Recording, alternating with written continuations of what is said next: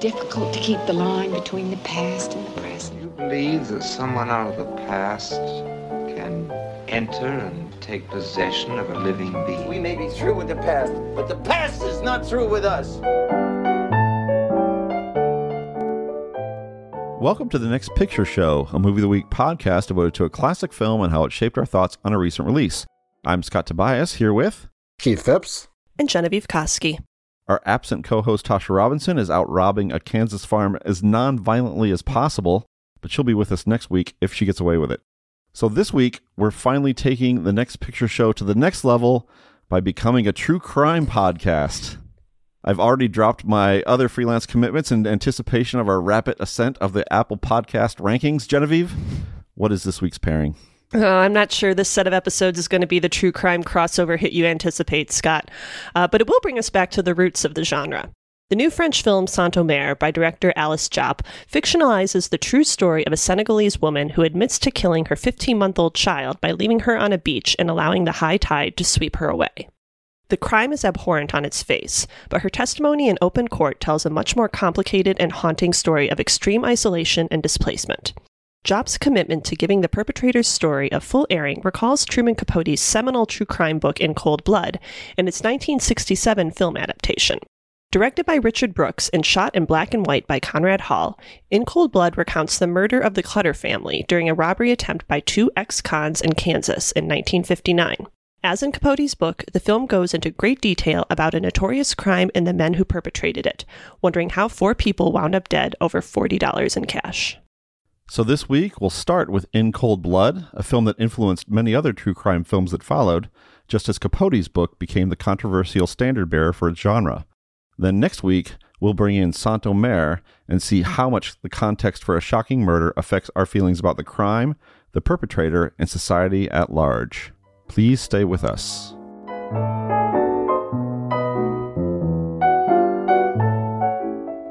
In the heart of America, in a small rural community, occurred a crime which shocked the entire nation.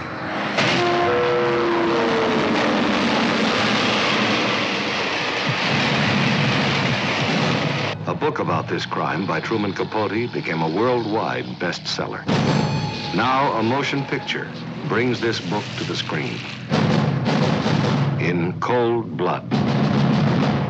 An appalling and apparently senseless crime. Two apparently heartless young criminals.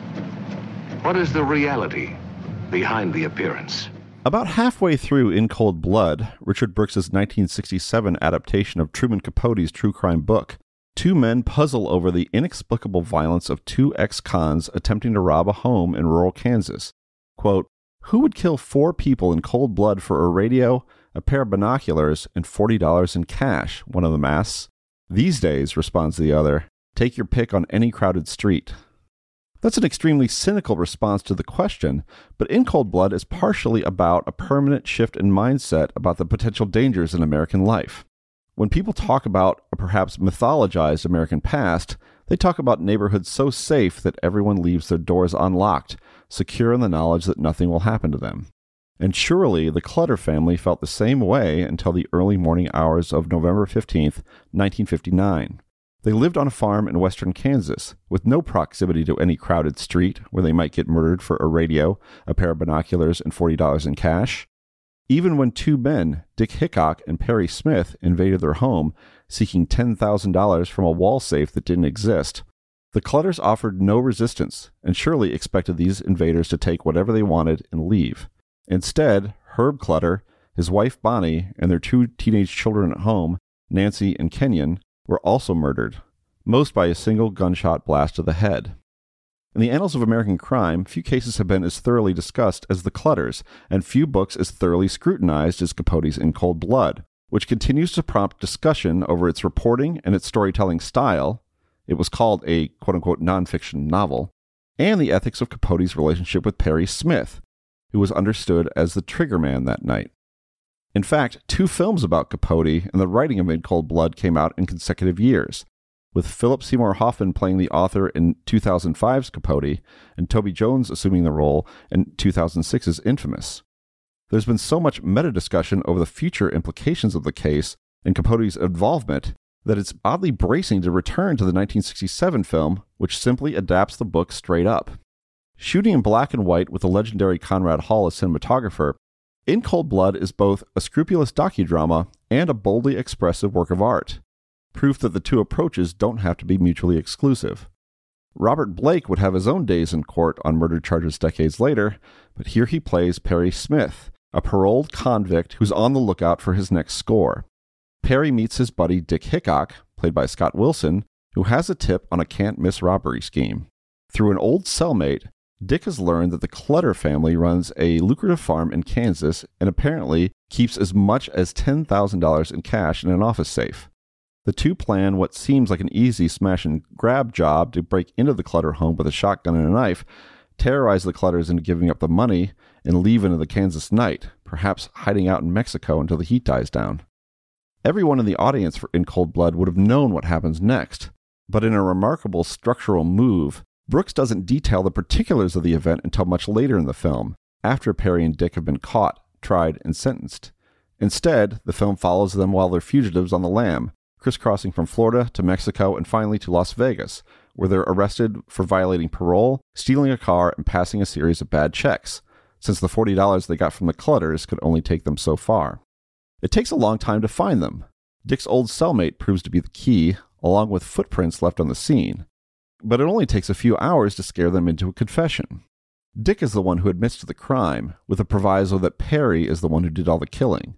No matter, both men are sentenced to death, and hanged one after another on April 14, 1965.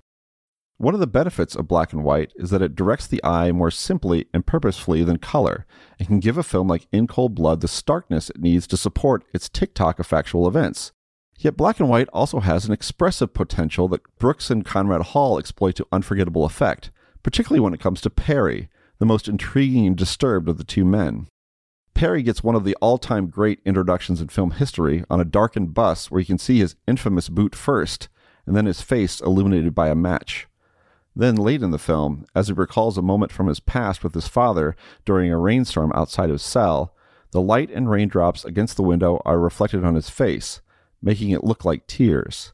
Fans of the great documentary about cinematography, Visions of Light, will surely remember that shot getting a lot of play. And then there's the question of the crime itself and its implications. At the time, the New York Times reported that the town of Holcomb, Kansas, where the Clutters were from, had changed, that, quote, neighborliness evaporated, and the natural order seemed suspended. Surely this would be true of the country at large, as implied in the film, when a detective talks about incidents like this one happening again. In Cold Blood is about that chilling potential, but it also seeks to understand how individuals could commit such atrocities. It makes the inexplicable explicable. We'll talk about it more after the break.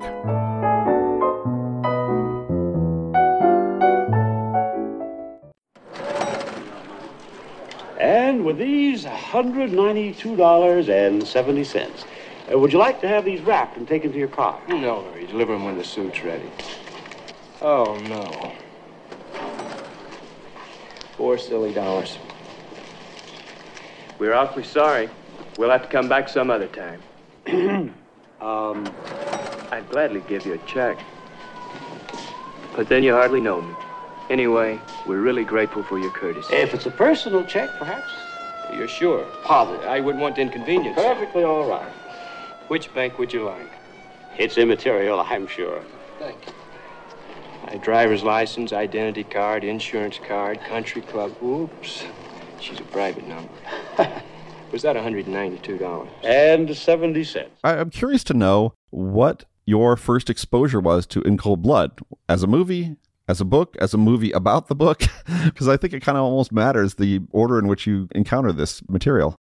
I had read the book, I think around the same time Capote came out, and I had never seen the movie before until watching it for this. And yeah, it's it's chilling stuff. I mean, I think both book and film. You know, it's been a while since I've read the book, but but it, the the film seemed very much in the same you know mood, same sort of uh, you know vibe to use the word that's used a lot too much these days as the book. But I was I felt myself really disturbed by it in ways I wasn't necessarily expecting, even knowing what was going to happen going in. Like I remember the description, Capote's description of the murder itself being, you know, really hard to read because it's it's clinical, but the details are so disturbing that you know any sort of distance from it is is not that much of a distance actually because it's not that hard to, to picture what he's talking about.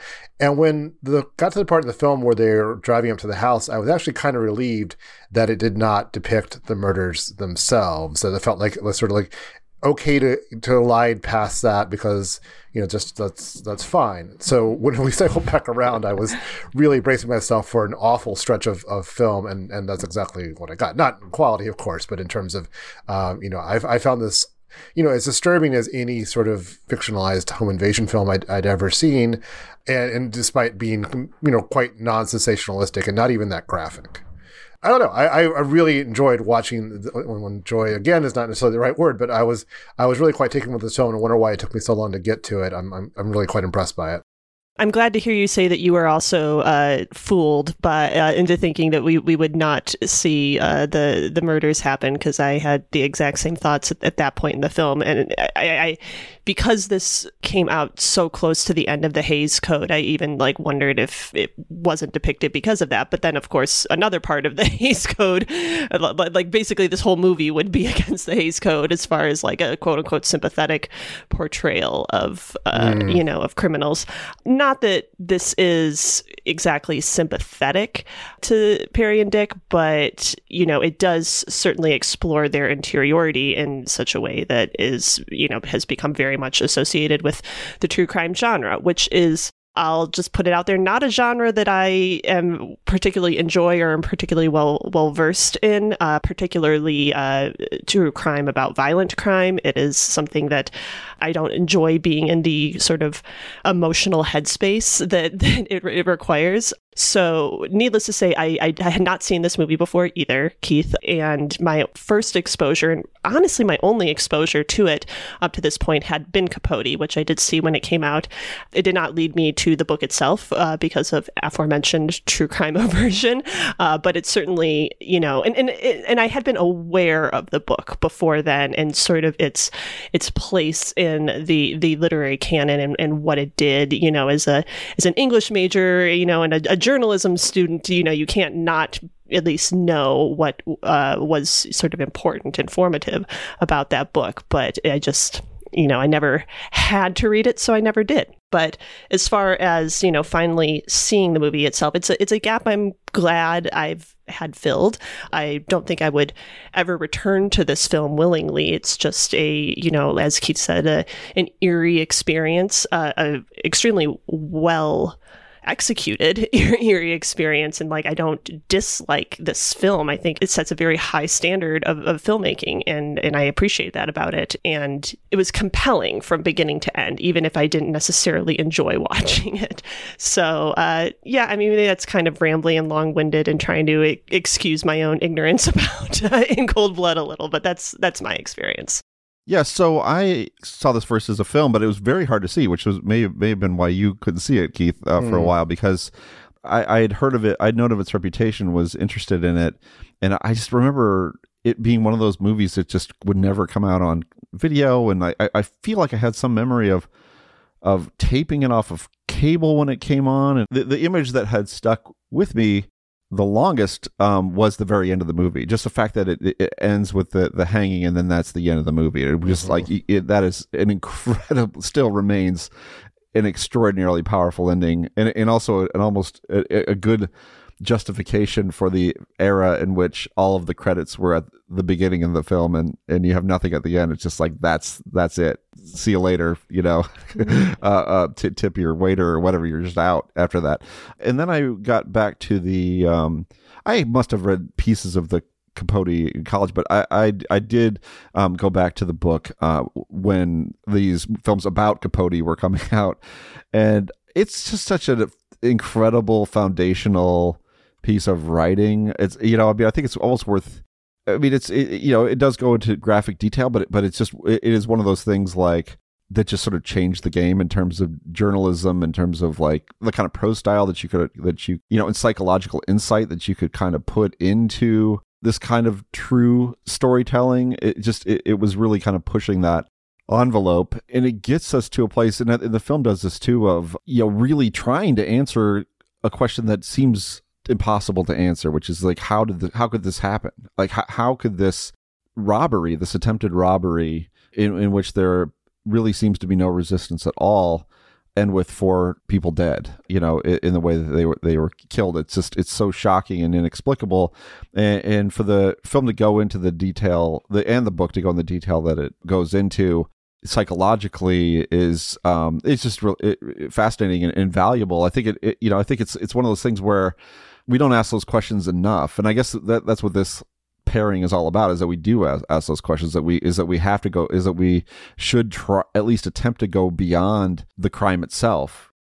I don't know how much i i buy that we don't ask that question of like isn't that just like kind of what the true crime genre and, and serial killer movies are, are basically like predicated on, like getting into the mind of a killer. Like y- they're know? predicated on me- methodology, in my opinion. Right? Mm. I mean, if you watch like Seven or Zodiac, these like the Fincher movies, or I mean, it's all about kind of like you know, or Silence of the Lambs. It's or, or something. It's kind of about like what are their techniques? You know, what are they? What what is their what is their particular unknowable psychological genius? It doesn't. It's not really about finding out that it's a reaction to kind of some you know psychological scar you know something that's more human i mean i think i think a lot of the, these a lot of true crime movies certainly serial killer movies are not necessarily interested i don't know if humanize is the right word but they almost are interested in in separating these killers from the human race entirely of making them seem like these diabolical creatures who really have no connection at all to, uh, to other other actual people in my opinion. I, yeah. I, but maybe you're right. I mean, I maybe yeah, I, I'm just I'm not well versed enough in the genre. I feel to like argue with you about that or like or like bring examples. Just, just like my because I guess like part of my aversion to a lot of this genre is sort of the the centering of the criminals, you know, maybe at the expense of the the victims side of it, or mm-hmm. you know, mm-hmm. th- this is a conversation that came up uh, recently with Netflix's Dahmer, and I think you know, uh, kind of maybe like American Crime Story, the Gianni Versace season is another one that like kind of you know really spent a lot of time digging into the you know the scarred psychology of of, of, the, of these criminals, and I think there's just something that feels a little like sordid to me about that and maybe that is like where my aversion comes from. Um, I, I, realize it's very like tenderhearted of me but... no i think you're right. I mean it's it's a big issue because i mean it, you know and then you, you, think about all of the shootings and stuff eh, school shootings things like mm-hmm. that that we get and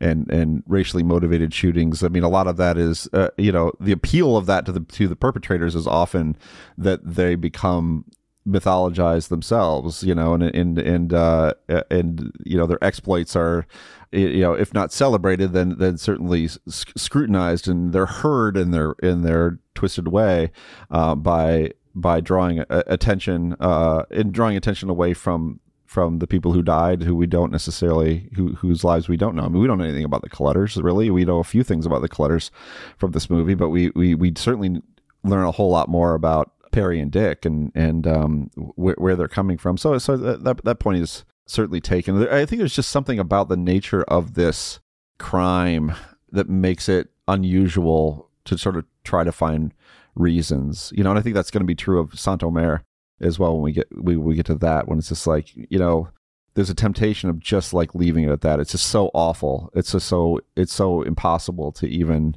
fathom uh, violence the, the, the violence the, the, that's this you know unnecessary and horrifying and seemingly without an explanation and actually try to try to explain it try to get fit, put it in some sort of context and it's something i think that the film eh, you know eh, in cold blood in the book do quite well and and um it just it, it feels like both really have a pretty grand vision, I guess, of of uh, the the kind of goes. Eh, you know, it's interesting how it's how in Cold Blood is both highly detailed and personal and, and full of psychological insight, but also seems to try to be taking the mood of the country and, and trying to understand figure out project out from this case and and see how what it says about society at large and what people's fears are and how and how things have changed um, really kind of gauge the significance of it as well. I think I think it's a very busy film. Uh, you know, it's it's very focused, but it's got a lot. It's got a lot of vision to it. So there is more about the Clutters in the book. And per an interview with Richard Brooks' biographer Douglass K. Daniel, that's on the Criterion Blu-ray, uh, Capote liked the film but did miss that element. It felt like it was unbalanced because of it. So maybe that's kind of like the I don't want to say like the original sin of true true crime, but but maybe this is like kind of an early example of what you're yeah. talking about, Genevieve. I think it's important to draw a distinction though between what this film and, and, and the book do and, and a lot of other true crime stuff, which which is can be kind of a corruption of the same impulses. And, and in cold blood isn't necessarily to blame for you know.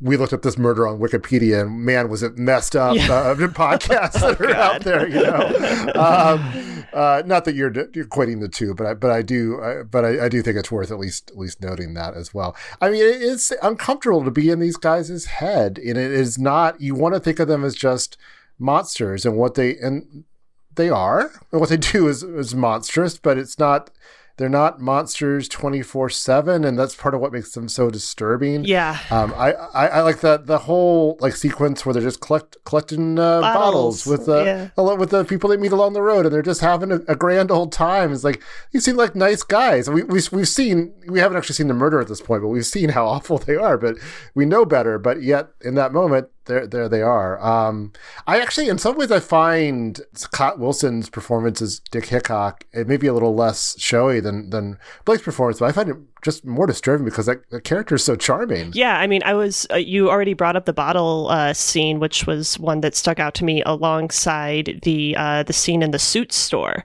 uh, mm-hmm. where uh, uh, where Dick scams a, a wardrobe uh, and, and, passes a, a, bad check and he's so charismatic there like that's the you know and it's it's highlighting the the stark difference between the two of them as perry like glowers in the corner but it also like you say, Keith, like it is disturbing to feel like drawn to someone who we know is a killer and is criminal and who, who has like already at this point in the film like said horrible things and done horrible things. We just haven't, as you said, seen it yet.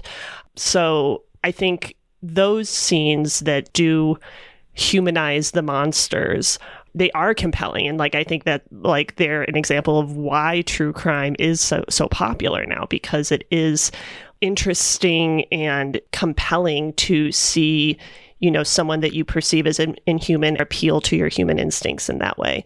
So while being i guess sort of skeptical or unsettled by those scenes, I also just really enjoyed them because you're supposed to. I mm-hmm. think Dick just strikes me as a as a confidence man. Mm-hmm. I mean, really, there's I mean th- those sequences where they're where they're where he's out passing bad checks. I mean, for one, just just the scene with the Perry's change of wardrobe at all is just really to set him up as a plausible gentleman, right? I mean, uh, you know, because because the way he's dressed is not going to get them anywhere. But if he can be somebody who's a little bit more like Dick and, and has have the appearance of someone whose checks are good, mm-hmm. then then maybe they can get somewhere.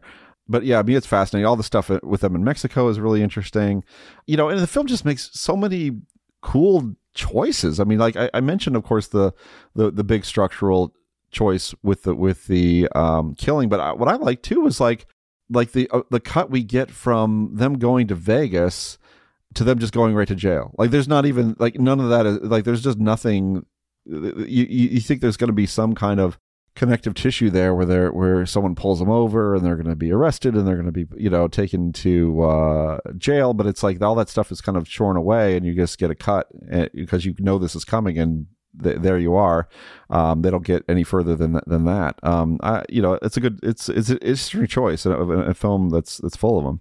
Brooks makes a lot of purposeful cuts like that too. There's an early scene early on where, where there's kind of like rhymes between what the characters are saying that cuts to another character and, and, you know where it kind of picks up where it left off either verbally or action wise i mean it is it is a really efficient film in in the way it, it's told yeah, I mean, there's so many just little details. I'm sure I missed dozens of them, but like right from the like that very famous first shot of the bottom of his shoe with the the cat's paw, you know, circles on it to you know Perry's first reaction to the nuns uh, making a phone call at the train station and like you know uh, how, that sort of lays the groundwork for uh, his feelings about nuns that that we that we learn later. Like there's just there's just lots of very cool visual cues woven in. Yeah which kind of brings me to my next question which is about the decision to shoot the film in black and white. And I, I kind of got into this a little bit in the keynote but but I think that black and white has that dual purpose in this movie, in which I think this is a a docudrama. This is a film that is trying to take the the the facts and the details that were laid out in in Capote's book and present them as as clearly to the audience as possible. But then but then we also get Conrad Hall doing Conrad Hall stuff, you know, do it Rembrandt and the whole thing up. And I mean, he's got Perry's introduction, of course, the the tears and the, I mean, all that stuff is so incredible and it's it's interesting to see a movie that doesn't have an either or approach to how it's shot like it's not either you know it mm-hmm. doesn't choose between being a sort of a sort of stark just the facts you know mm-hmm. the plain jane black and white docudrama and being a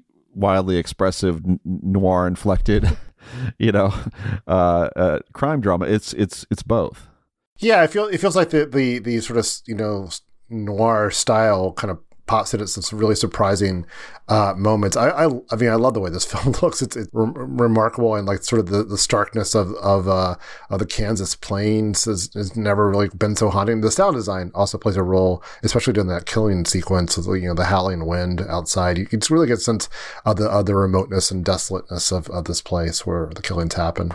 I mean, the score is a huge part of that expressiveness mm-hmm. too. The Quincy Jones yeah. score, which, it, like, right from the first time it, you know, it came out, I was like, "Whoa!" like, like, I, I mean, I, I knew it was Quincy Jones because, as you already noted, the credits are, are right right up front.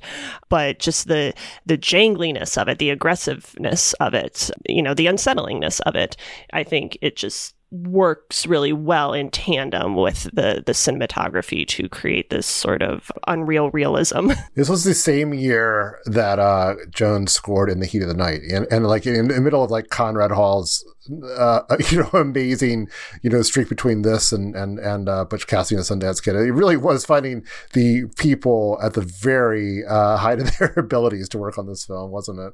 I mean, but like I mean, you look at Conrad Hall though, it's like he shot that movie, but then I mean, he ended his career with mm-hmm. uh, the the two Sam Mendes films, uh, American Beauty and Road to Perdition. And however, whatever your feelings about those movies, I mean, the photography is super persuasive mm-hmm. in those films. Like, so he could work in color just as strikingly as he could in black and white. he was a true artist. And it just, you know, and yeah, I just, I did, I think it is a very strong choice. He makes a lot of strong choices, and then the choice to use that that Quincy Jones score is very is pretty unusual. Um, and again, not not anything you would expect because it's so un, it's it, it kind of gives you that it's unnerving. It's not it's not orderly. it's mm-hmm. it's uh, it's it's a, a little bit uh, uh puts you on edge a bit, and um, and I think to a very effective degree. But but um, it's kind of an early indication that this is not going to be, um, you know, like some procedural you would see on television. This is going to be something a lot, a lot more um, artful and a lot uh, edgier. It's kind of the cinematic equivalent of the nonfiction novel, right? it, it is, you know, here are the here are the facts, but it's presented artfully, and then here is this, you know, completely expressive element that is uh, you know removed from from what you would read in a police ledger um, you know by by by a million degrees. The use of flashbacks it feels like uh, you know a very clear translation of that to sort of filmic language. And, and the the flashbacks here to to Perry's childhood like they are shot a little differently. I, I, I think, or, or, they they have a they have more of that like unreal feel to them, which is they're they're a little starker, I guess. Um, mm-hmm. I, would have to go back and like track this, but it feels like they get more so uh, over the course of the film. Um, but maybe I'm just thinking of the, sort of the final. I don't even know if you call. I mean, I guess technically it's a flashback, but sort of Perry's final vision of of his father with with the shotgun. Uh, you know, like that is the way that is filmed is like. I mean, it's a it's a dream. You know, it's a nightmare. Yeah, I mean, in, the sh- the film had already established his father in a much more, you know, straightforward Mhm. way with with the with sort of the detectives just having a discussion with him Right. and getting a sense of him, and then and then and then um, I don't know if the, our sense of him is undermined necessarily because I think I think I think we probably get a pretty bad feeling from him in that in that scene. But you're right in that the, in that the style does change and, and the editing becomes a little a little more jittery. I Mm. mean, there's a lot of things. I mean, and, and this kind of leads to a, a broader question, which is you know what what we think of the structure of the film because you do have these you have flashbacks and you also have like these kind of like jarring nightmare sequences. And then you have um uh, you know that the major structural decision to put the um depiction of the crime itself towards the end. What what does that what does that do for you? Like what does that do for the film to both to to not have it to not have it happen when we expect it to happen and then to see it later? What what does that uh do for the movie Well, to return to what Keith was saying earlier about how, you know, the book includes, you know, more of of the victims, sort of one of the things I was keying into and and I guess enjoying uh, in, the first part of the film was sort of the cutting back and forth uh, between Perry and Dick and and the Clutters, uh, you know, as they sort of like got closer and closer to each other, you know, like watching this collision course play out. And then, as we've established, it changes, you know, and we, we lose the clutters and, un- until the end. And it's hard to say because, like, maintaining that approach through the whole film might have gotten repetitive or I you know I I, I, can't say it, it would have been better but it does I think kind of speak to the idea that the film loses the clutters loses the victim's story in favor of exploring the the criminals and and diving deep into them and it does so very well but the, the murder is going to be at the end anyway. I guess I just like I, I guess I would have liked to have had the clutters be continued to be interwoven throughout the entirety of the film instead of like coming back at the end and we know a little bit about them uh, particularly the the daughter who like I, she's, Mm, yeah she's that's so that was so she, heartbreaking. she seems like she seems like a great gal you know? Really does. Um and like it, it, it- i think like the their deaths because we have just spent the last hour like diving deep into especially perry's psyche and you know these sort of nightmare visions of his past it when we do see these deaths it feels like we're experiencing them just as he's experiencing them, not as the clutters are experiencing them. And that is honestly off putting to me. But I do think it probably makes for a more interesting film structurally than if it had just like kind of continued on that back and forth pattern. You know, one thing I would say uh, now that I think about it, though, about the structure is that if I, if I think if we see things happen in, in chronology from that point, if we see the the murder uh, the the murders explicitly, and then we continue with them as uh, when they're on the lam, and we continue to get to know them, etc., that it kind of would he would tip a bal- tip the balance of the film a little much, and it would make it see, you know I think I think having it it, it it would humanize them to too great an extent in in a way because we would start to forget what they've done. Yeah. you know. We'd I also mean? lose Like, the whole investigation. you, you know, so, so just like practically speaking, like I, I, I get why you know the clutters need to be shuffled to the side, but like Yeah. you know, like there were there were two other clutter kids? What about this this community? You know we kind of hear about how the community was was affected but we don't really see it you know? Um Yeah. and that's another movie. I think the film at least it it gets to remind us what they've done in a really explicit in really explicit terms and I think we kind of need that just to make sure that it all registers you know that we take the full we we we, we kind of understand them them in the situation in, in full. Um and so I, so I- so I kind of appreciated that aspect of it rather than it being a being an arc to where you know we see the crime and then we come to understand them and then we come to kind of like yeah. to see them in death row and see what death row is like and feel the, you know and feel their dread as they're awaiting their sentencing and all and and and finally getting getting hanged. I mean all that stuff is like you know i think would perhaps again tilt the balance too much in their favor and i don't think the film really wants to do that so so much as ki- kind of give give some insight into into who these men are Yeah, I think it's a smart choice because, as you say, you know, if if if we were to see the murders and then kind of get things like the bottle collecting scene and things like that, it it would it fades a little bit too far in the background. I think I think you kind of need that wake up uh, as to who these people really are, and then and then you get this tremendously, you know. Uh, I don't, I'm trying for the right word, not empathetic, not sympathetic, but but this this immersive um, section with them on, on death row, Mm-hmm. and and and the the uh, the horrors of it. I mean, I mean, it was very much you know Brooks apparently very much wanted to make an anti-capital punishment Yeah. uh, film, and and I, I think it, I, I don't think it's it turns into a tract or anything, but certainly those that sentiment is not hard to not hard to pick up. Yeah. but it's also like this is this is how it is. Yeah. you know, this is this is this is how this is how people live. This is what they can do when they're on death row. This is what they can't do. Um, this is where this is the warehouse where the penalty is carried out. This is what it sounds like. You know, this is what the yard looks like leading there. It's like it it, it you know it it doesn't feel like it, it doesn't editorialize in that sense. In the sense, I mean, it is. It isn't. It, it hides its editorializing by just giving you something. I think approximating the truth.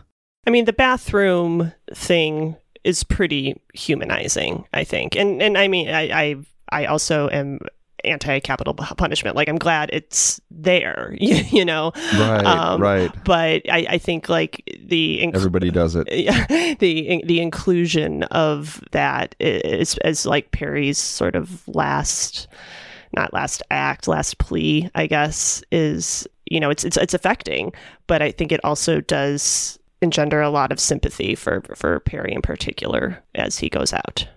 Yeah, that's true, and it does. It, it is a pretty good argument, you know, against. I mean, in terms of the, it's it's a pretty do, doesn't lend a lot of dignity to the whole pro, to the process for the for this to be, you know, th that kind of violence. I mean, that was that was always the thing about lethal injection that was that's been that's so fascinating is is is this process that to observers looks peaceful is in fact the most violent thing imaginable. We just don't. We just can't see it.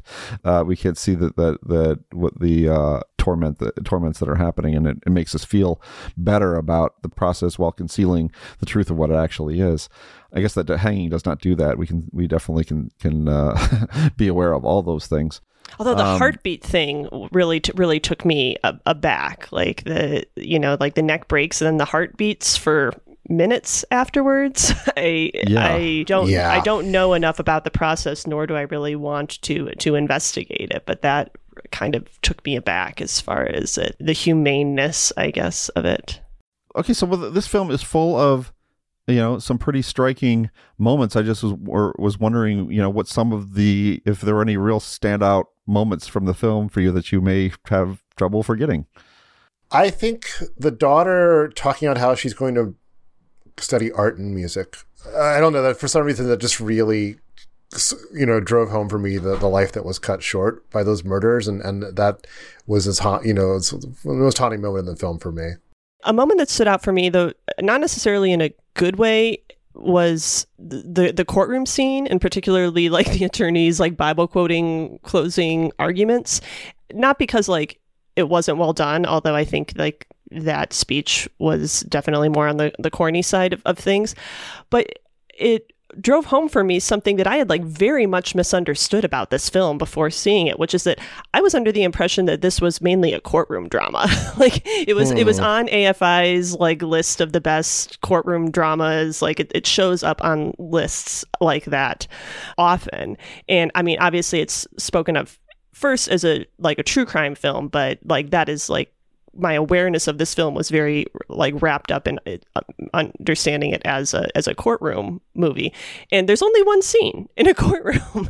So I, I don't know where the signals got mixed there but am, am, I, am I missing something as far as like that scene or its importance in the film as a whole? No. Yeah. no i mean it's a, I mean i think you almost it's kind of a thing where you have to check that particular box but i, I don't i don't know uh, you know in terms of the film's overall agenda if it if it was you know rank you rank it all that far towards the top.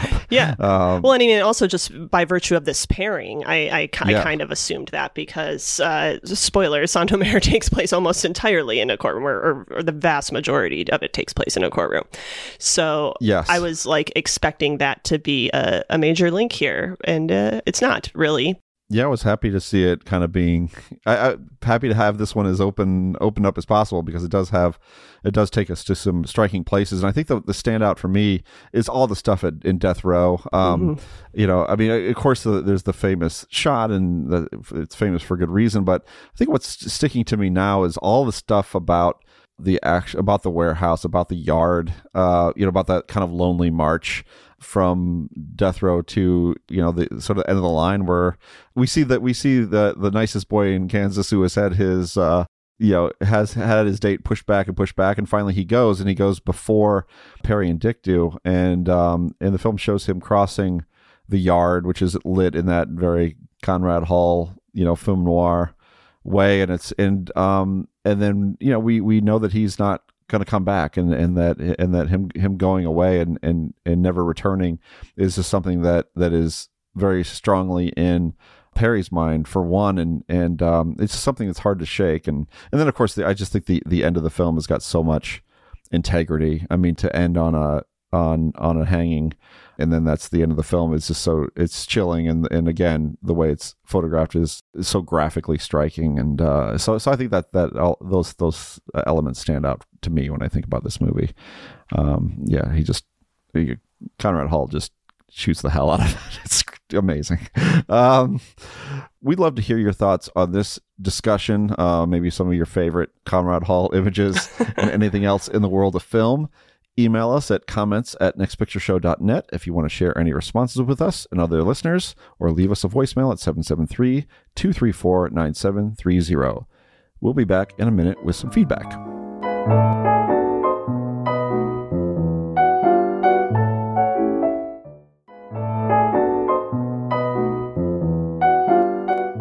Now it's time for feedback. In our last set of episodes on the killer dolls of Child's Play and Megan, we got this great email from a listener who offers a unique interpretation of the film. Keith, do you want to read this one for us? I would. Mystic Question writes, longtime listener, first time commenter. As I share Genevieve's aversion to jump scares and horror themed gore, I had never watched Child's Play until last week. As a parent who has struggled financially in the past, I read the quote, reflections of the anxiety of the error, unquote, much differently than the group. It seemed to me to be less of a movie about the child or the doll and more about the horrors of single parenting. The necessary obsequiousness toward the department store manager to keep your meager earnings, arriving at your home to find your bestie slash babysitter dead, your child taken from your doing the best you can home, and forcibly placed in a sterile environment, bringing something that was supposed to be good but turned out to be a Santeria influenced serial killer into your home. What parent doesn't have some of these fears? Yeah, that that's really good. That is that that's um that's a detail that is played up a lot in the in, in the film, and I guess we really did not talk about it, but but uh, just how vulnerable the protagonist is as a single parent. Yeah, we got into sort of the the parenting element more more with Megan. I I did as the child of a of a single parent, I did think about this while watching Child's Play. I don't know why I didn't bring it up during the discussion, but I so I appreciate uh, Mystic Question uh, uh, who didn't give their their name, uh, but uh, wrote this very good letter. So I appreciate them raising it now. I also really like the phrase horror themed gore to to explain my aversion, and I'm going to steal it. Yeah, that is like yeah, that's such a uh, interesting rhetorical uh, response to the genre. Uh, yeah, I, I think I, I almost feel like we got into this. Did we did we just a little bit just all, all these these? Uh, I mean, the fact that she can't have, that this kid Yeah. needs this thing or wants this thing and she wants to do something for him and she she can and she and she has to she has to take this shift on his on his birthday, you know, and she ends up having to buy buy this doll from a pretty shady customer. I mean, uh, yeah, I mean the other stuff, it, the other stuff I did, did in terms of the vulnerability of her family of of the two of them is something maybe that we that that we Mhm. p- didn't address that we we should have though for sure. Um, you know, I mean, not just finding the babysitter dead, but just the fact that you are really are li- living hand to mouth, which is very difficult when you have a when you have a child and and because you're right you know it's one thing for an adult to be on the precipice like that but when you're talking when you have a a kid too who has certain expectations and, wa- and wants and and vulnerabilities uh, himself then um, it's a whole different story. I will say though, I think the sort of socioeconomic part of that vulnerability is fairly muted by the film itself. Like of of course, you know, there is the the interaction with with her manager, but like what we see on the screen, like you know, doing the best you can uh, uh, home is is a pretty nice home in a very nice building in, in, in Chicago. And but more so than that, because that can just kind of be chalked up to Hollywood filmmaking stuff. But more so than that, like the film does take these digressions to the, these blighted areas on the South Side and, you know, uh, much more tenuous socioeconomic circumstances by comparison to what, what that family is experiencing. So I think maybe that part of her vulnerability doesn't come out quite as strong. And then as far as her being like a single mother, the detective figure kind of gets slotted in. Like I'm thankful the film didn't like try to put any sort of like romance between them, but it does sort of like slot him in as a you know a protector you know not quite a surrogate father fi- figure but a male protector. You know it gets him in there pretty early on in terms of that. It's going to happen after the credits. Yeah. I, don't, I, I, I kiss, the kiss kiss kiss uh, I don't believe it happens in the sequel. Um, yeah right. but I, I, I will say though that, that I mean just one detail of the film that I did appreciate was the fact that it identifies so specifically what she can afford. The fact that she can afford yeah the tools, the tools, Chucky's tools, but not Chucky. Chucky's too expensive. Um, uh, or the good guy doll tools anyway. And Chucky, I guess, would be the name of the doll. It's like Frankenstein's monster. It's not, no, it's not. It's uh, he's a, he's a good guy doll. He's not Chucky. Um, anyway, uh, uh, but but uh, you know, it, it's one of those things that the film didn't have to do, uh, but does. So uh, uh, good on Child's Play, a, a classic film apparently. classic film. How did it happen? We, we, we declared it classic. It's classic now. I know. I, mean, I just it's just you know, I w- my mind would have been blown. '80s me would have been wow. This is going to be on a podcast someday, uh, not knowing what a podcast is. Um, so we also got uh, an interesting letter uh, from our about our glass onion discussion uh, on issues of race, particularly as they refer to Leslie Odom Jr.'s character Lionel, who works as the head scientist for Miles Bron, the billionaire visionary played by Edward Norton. Genevieve. Will writes, I really enjoyed your discussion of Glass Onion, but thought your analysis missed some important points by leaving out the topic of race, specifically Lionel's characterization and the ending. Lionel's blackness is never commented on, but definitely impacts how he fits in with the rest of the group. As you mentioned, he seems to be the most talented one, with the exception of Andy. As a black man working in a mostly white field, especially working for Miles, he's probably had to toe the line many times before. His choice to side with Miles and his betrayal of Andy both felt a little more understandable and a little more painful as a result. And at the end, when Benoit specifically tells Andy that he and the law can't help her anymore and implicitly encourages her to take matters into her own hands, it felt impossible to ignore the fact that he was doing so to a black woman. I thought this use of race nicely added complexity to the story without overwhelming it. Miles certainly abused and took advantage of many people, but it seemed like no coincidence that a black woman ended up being the person who got hurt the most. Yeah? Good point, yeah. Will. I mean, and, and this sort of feels a, a little like a continuation of the uh, first Knives Out film and, and Ana de Armas's character, who's obviously not black, but but is an immigrant and is in a similarly uh, or occupies a sort of a different part of the power structure in, in this family and this society.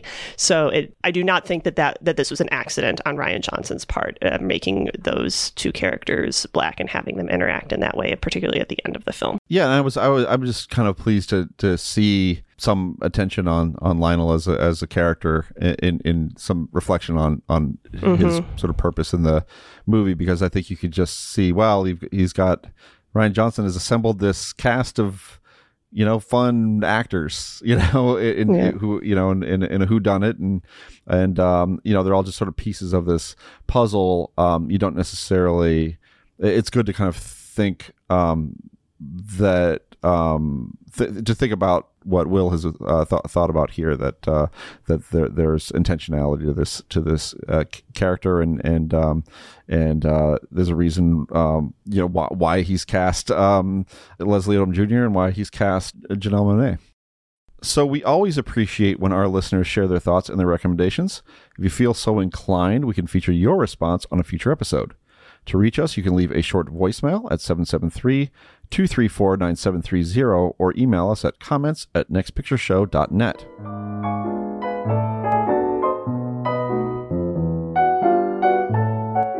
That's it for this episode of The Next Picture Show. In our next episode, we'll grapple with another shocking true crime and Alice Diop's Saint Omer. Look for that episode next Tuesday on your podcatcher of choice. For ad-free versions of the podcast and extra content, find us on Patreon at patreon.com slash nextpictureshow. You can find us at nextpictureshow.net and on Twitter at nextpicturepod if you want to keep track of when new episodes drop. Until next week, if you're going to commit a bloody crime, pick out more generic boots.